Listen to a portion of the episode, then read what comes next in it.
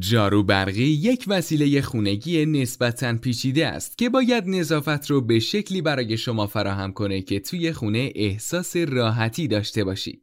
سلام این اپیزود سوم از فصل اول پادکست رادیو برفابه شما می‌تونید رادیو برفاب رو از وبسایت ما و تمامی اپلیکیشن های پادکست مثل Castbox، Spotify، Apple Podcast، Google Podcast و تمامی اپلیکیشن های پادکست گوش بدید. توی این مجموعه پادکست می‌خوایم نکاتی درباره استفاده صحیح از لوازم برقی، تعمیرات و نگهداری از اونها رو با هم بررسی کنیم.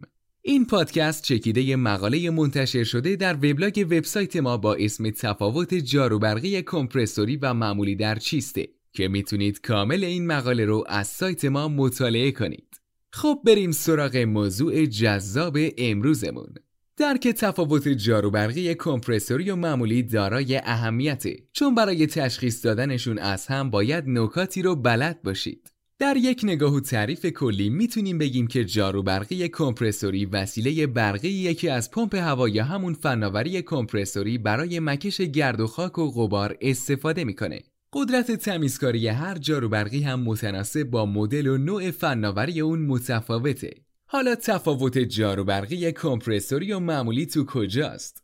این مدل جاروبرقی ها به خاطر فناوری به کار رفته توی تولیدشون قیمت بالاتری دارن و نکته دیگه و مهمترین اون میزان انتشار ذراته که به خاطر استفاده از فناوری کمپرسوری تو این وسیله تا حد زیادی کم شده و مواد آلرژیزا منتشر نمیشن اما نکته مهم در انتخاب یک جاروبرقی مناسب برای شما میزان مکش اونه هرچقدر قدرت مکش بالاتر باشه خونه یا هر مکانی که جارو برقی در اون استفاده میشه تمیزتر میشه. ما هم برای شما یه پیشنهاد خوب داریم. جارو برقی مدل VC 3500 برفا با تمامی ویژگی های ذکر شده می‌تونه انتخاب شما باشه.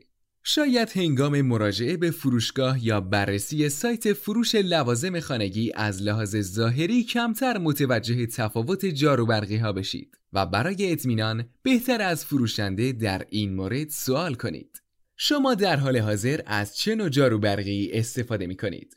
پیشنهاد خودتون رو برای ما بنویسید. دوستان عزیز ممنون از اینکه همراهمون بودید. منتظر شنیدن پیشنهاداتتون برای بهبود پادکست همون برای کارهای بعدی هستیم. یادتون نره که ما رو می‌تونید در اینستاگرام با آدرس برفاب.co پیدا کنید و نظراتتون رو برامون ارسال کنید و اگه این پادکست رو دوست داشتید با دوستانتون به اشتراک بذارید. برفاب فصلی نو